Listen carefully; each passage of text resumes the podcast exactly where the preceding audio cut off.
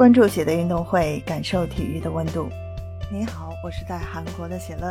今天是北京时间十一月三十日，世界杯小组赛第三轮继续进行。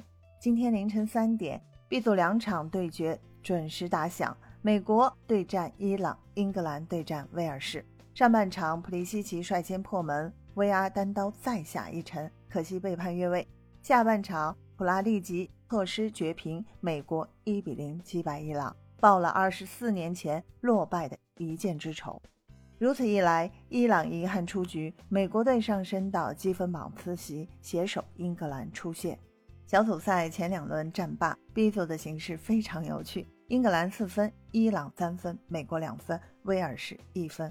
对于伊朗而言，只要本轮战平就能晋级，美国必须全取三分，否则就将出局。这是两队在第二次世界杯碰面，上一次还要追溯到一九九八年，当时伊朗二比一取胜。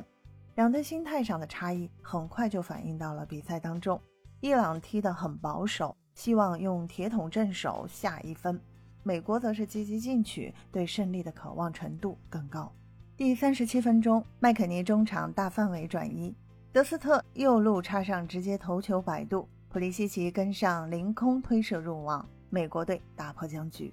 为了这个进球，普利西奇跟伊朗门将贝兰万德相撞，痛苦地倒在地上，可见相当拼命。半场补时第五分钟，麦肯尼再次送出直塞，小维阿反越位之后单刀挑射，远角再下一城，可惜稍稍越位在先，进球无效。直到补时阶段，伊朗才如梦方醒。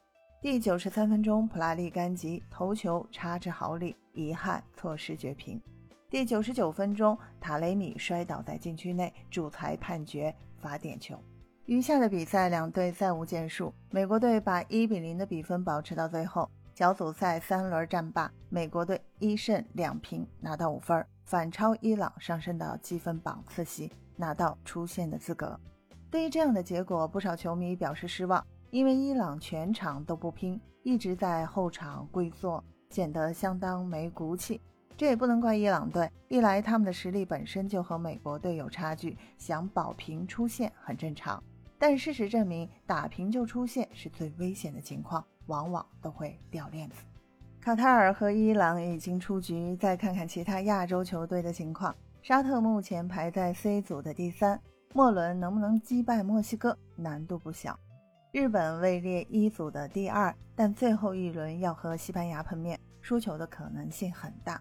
澳大利亚的情况和他们类似，别看现在位列 D 组第二，纸面实力跟丹麦有较大差距，很可能和伊朗是一个结果。韩国的形势最为严峻，最后一轮要和葡萄牙交手，除了争取爆冷之外，还得期待乌拉圭和加纳不胜，出线的希望相当渺茫。由此看来，六支亚洲球队很可能会遭到团灭，全部无缘十六强。分享体坛热点，感受体育魅力。今天的内容你有什么想说的？欢迎在评论区给我留言。感谢收听喜乐运动会，也欢迎您的转发、点赞和订阅。我们下期节目见。